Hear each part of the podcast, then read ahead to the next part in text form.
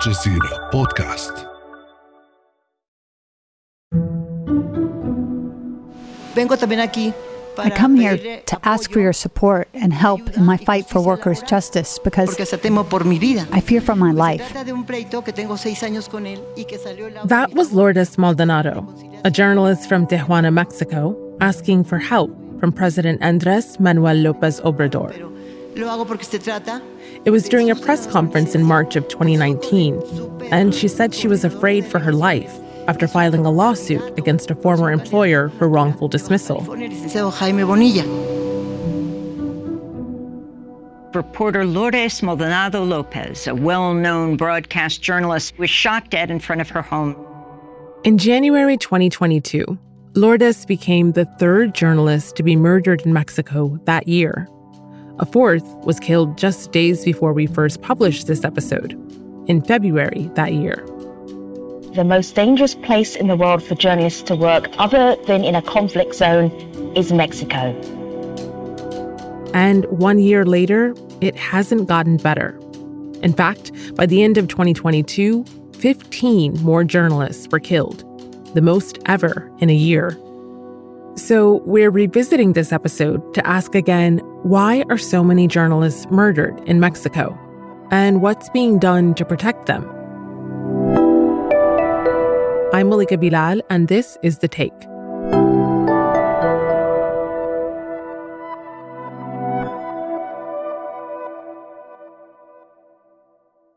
When we heard about the recent spate of killings of journalists in Mexico, we decided to talk to Mexican journalists about how safe they feel while covering the news there.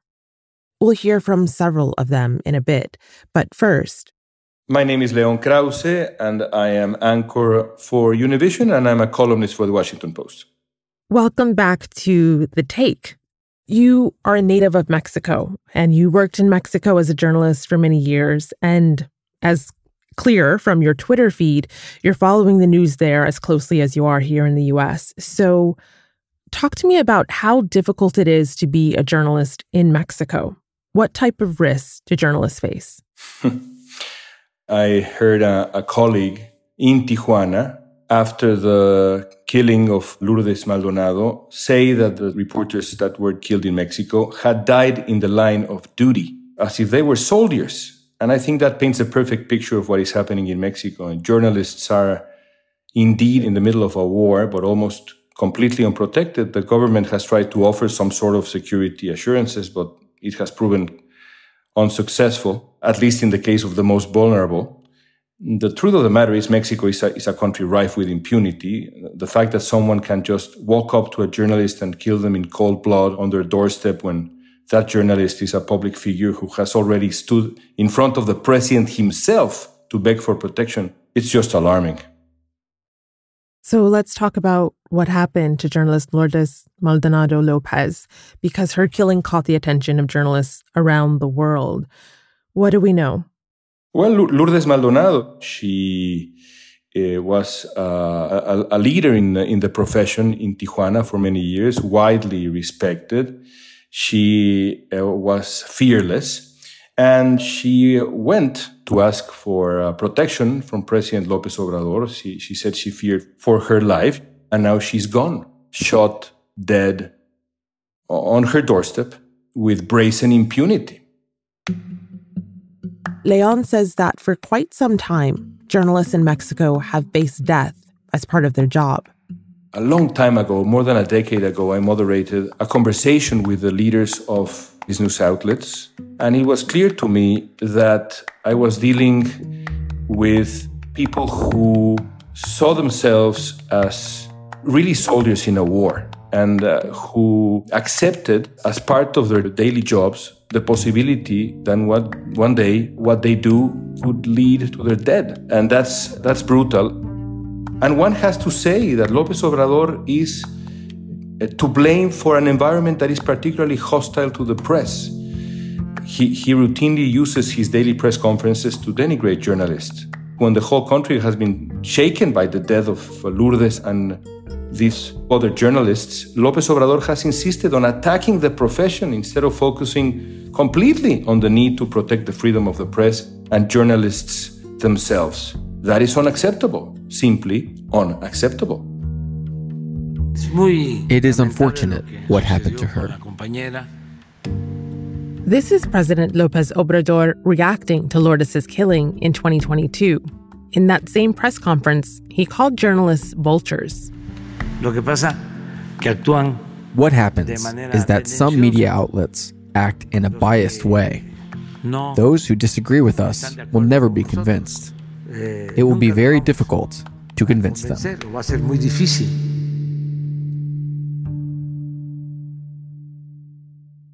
Soon after, Lopez Obrador did give news of the arrests of three people who later pled guilty. The men were convicted late in 2022. The state attorney general said they took money to commit the crime, but no motive was announced and no mastermind has been found.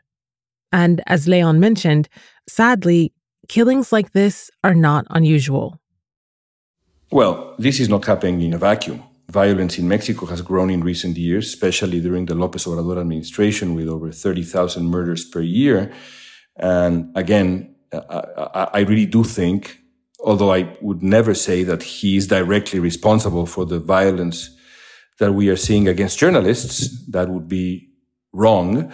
But this hostile environment, this hostility towards the press, is simply wrong in any country, but in a country as dangerous as Mexico, it is particularly wrong. Now, the problem in the end is impunity. If the government uh, doesn't adopt more effective measures to actively protect the press, if the president doesn't stop attacking the press and begins really actively, historically protecting it, the consequences will keep on being tragic. And of course, journalism in Mexico will suffer. Not everyone is willing to risk their lives for a story or a scoop. And criminals will then get what they really want which is silence. Yeah, it's interesting you said that because not everyone is willing to risk their lives for a scoop is exactly what we're seeing happening. One of the things we found really interesting in doing the research for this episode is what some journalists there are calling zones of silence. So, areas where journalists have stopped reporting about crime or gangs or corrupt politicians because they're just too afraid, which leads to the question of why. Is it that the power of their reporting has such an impact on the country that they're being targeted, or is there something else?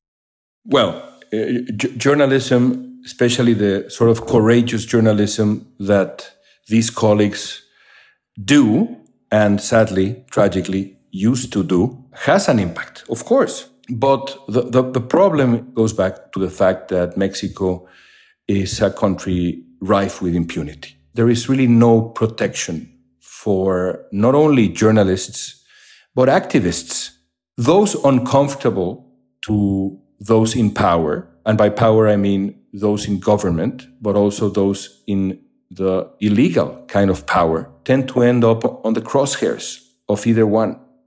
And sometimes, and this makes frankly complete sense, the alternative is silence. Because if you don't stay silent, then you lose your life. We reached out to colleagues and friends of the two journalists who were killed in Tijuana, Margarito Martinez and Lourdes Maldonado. We asked them about their friends and about how difficult it is to be a journalist in the most violent city in Mexico. Soy Alejandra Guerra. I'm Alejandra Guerra. I'm a journalist and anchor here in Tijuana. Alejandra knew Margarito for years. She told us that he was an icon when it came to covering crime in the city. They'd been working together for the last three years. They say the good guys die first, right? And Margarito was so supportive, kind. We have a newsroom chat, and I still have our conversation saved there.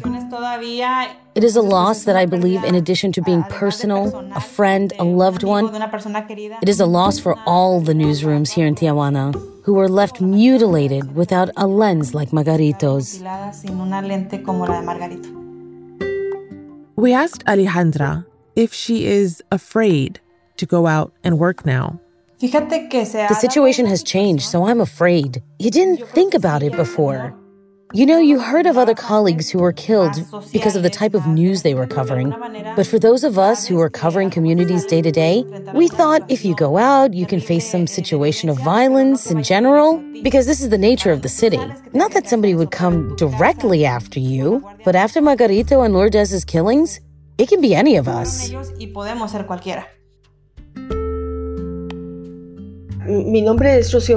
My name is Rocio Galvan. I'm a journalist here in Tijuana, working for Grupo Radio Formula.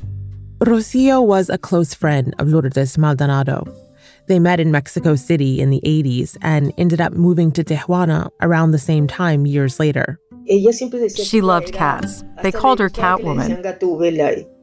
And she loved when people referred to her that way. She was very compassionate and very temperamental. Rocio said that the violent deaths of her colleagues have shaken journalists in the city. What happened opened our eyes to the risks that we take on a daily basis, risks that we sometimes downplay. But you know why? Because we have to go out and work. You have to bite the bullet and tell yourself, nothing is going to happen to me. And go out and work alone. Rocio spoke to the Take's Ney Alvarez, who asked her if she felt scared to do her job. Yes, I'm afraid. I'm afraid because I know the size of the power of certain characters, and I know they are unscrupulous. When you say characters, would you please define who are they? Are you talking about politicians, drug traffickers, gangs?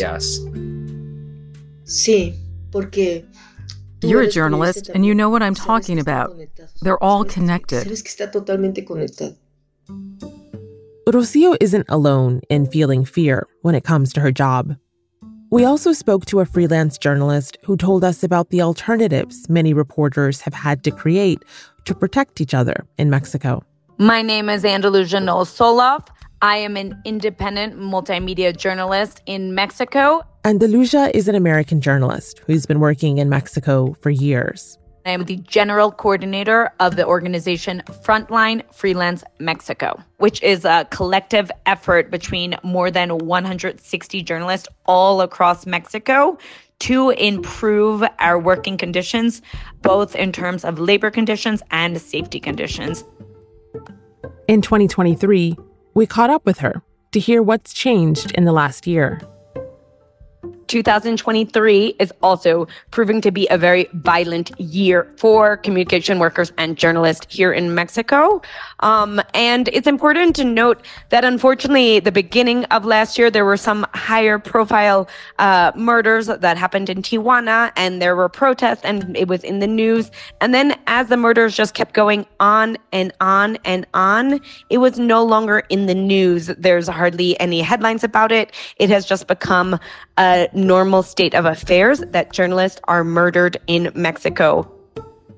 Andalusia says that because independent journalists don't have a news organization to back them up, they've organized a support group amongst themselves. So, when they're in dangerous situations, for example, they can track each other via GPS or let a colleague know about the circumstances they're working under for certain stories. We need this support network to help journalists when they are on dangerous assignments and also help them demand from the media outlets that hire them that they should treat them with respect and care about them when they're on these dangerous assignments.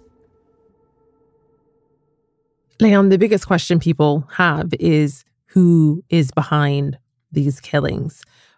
What have we seen over the years? What do we know about who's killing journalists? Well, you just need to look at the reporting, and, and here one has to be very careful. The answer I would like to give you is that we will find out. Because if there was a rule of law in Mexico, if the killing of someone like Lourdes Maldonado or any of the journalists who have been killed provoke the outrage, the active outrage that they should, then that outrage would lead to answers. But just like it happens in most other instances in Mexico, and by most 95% or more of crimes in Mexico end up facing no real consequences at all. So I wish I could tell you that we will eventually know. Through this, we probably won't. One of the criticisms that I've heard recently around this is that the government often says that it's not related to their work as journalists, that they were killed for other reasons that have nothing to do with their profession. What do we know about how true that is? Ideally, we would have more uh, precise information. But the reality is that when you look at, for example, the analysis that Article 19, uh, a very well respected organization, have carried out around the killing of these journalists in Mexico. Article 19 concludes that they are related to their work. These are journalists. These are reporters, well known reporters in many cases in their local newspapers, in their local radio stations. And so it's hard to believe that this epidemic is not related to the work they did. How many of those cases are ever solved? Less than 10%. Less than 10%. Uh, this correlates perfectly with the number of cases in general in Mexico that are ever solved and where those responsible face consequences. 95% of cases in Mexico never do face consequences, never are never prosecuted. When a criminal, whoever that may be, knows that he will most likely never face any consequences, will never be found, the incentive to carry out these horrific acts simply grows.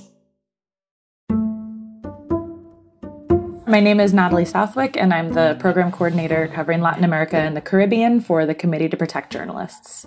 The Committee to Protect Journalists has been registering and monitoring the killing and investigations of murders of journalists and media workers in Mexico.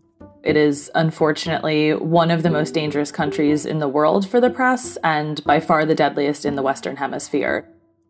Depending on what topics, what beats journalists cover, they may be targeted by local politicians, even, you know, higher level politicians, definitely organized crime is a huge threat to reporters across the country. There are some measures available to protect journalists in Mexico. Some are at the local level. There's also a federal government funded security program called the Protection Mechanism for Human Rights Defenders and Journalists. The program offers full time bodyguards, bulletproof vests, at home panic buttons, and surveillance cameras to journalists under threat. But journalists have criticized both the federal and local efforts. For example, Lourdes Maldonado herself was under the protection of the state of Baja California's program. But her friend Rocio Galvan, who we heard earlier, told us that Lourdes didn't have a bodyguard. Instead, a police car did rounds around her home once a day or so, or she would call them to say she had made it home safely. There's a lot of really valid critiques of the current protection system that's in place. I want to point out that Mexico is one of the few countries in the region that even has any sort of protection mechanism for journalists. Unfortunately, a big part of that is because there are so many cases of violence and so many cases where journalists are threatened. But it's important that this exists, but it obviously could be a lot better. So, first of all, we need to make sure that the mechanism, both at the federal level and at the state levels where it's active, has the resources to respond to these cases, that it's taking cases of threats against journalists seriously, and that the measures that it's providing for journalists are actually going to help keep them safe instead of just kind of like checking a box and making everyone feel better and like they've done something. Leon, of course, you and I know well that we cover so many tragic stories as journalists, but talk to me what it's like in the Univision newsroom when a story like this breaks for you, as someone who is from Mexico and who knows journalists working in Mexico and still covers these issues from the United States. First of all, I have to say with very deep humility that Mexican journalists who have the privilege of working from the United States do not and will never, hopefully, face the same kind of threat that my incredibly courageous colleagues in those areas of Mexico where violence is so severe face. And our obligation here in the United States specifically is to highlight that, to put a very clear spotlight on what's happening in Mexico, not only to journalists, but otherwise, because it is really terrifying and unacceptable.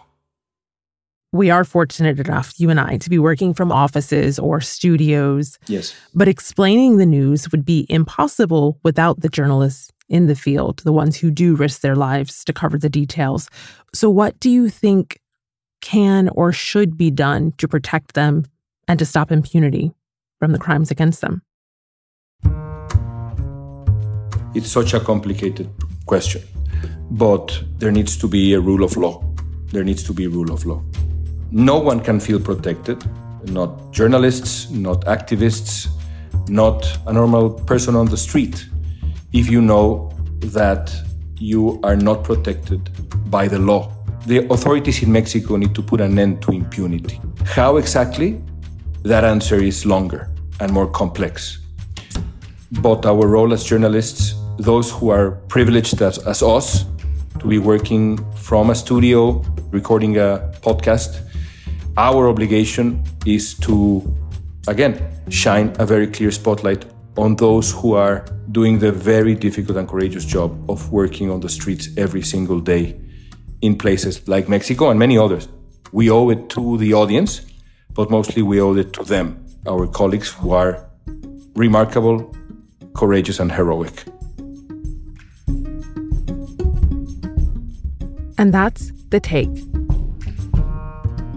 This episode was updated by Amy Walters. The original production team was Ney Alvarez, Priyanka Tilve, Ruby Zaman, Negin Owliaei, Amy Walters, Alexandra Locke, Tom Benton, Stacey Samuel, and me, Malika Bilal.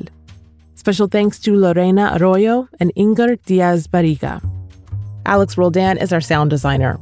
Our engagement producers are Andy Greiner and Adam Abou-Gad. Alexandra Locke is the Take's executive producer, and Ney Alvarez is Al Jazeera's head of audio. We'll be back.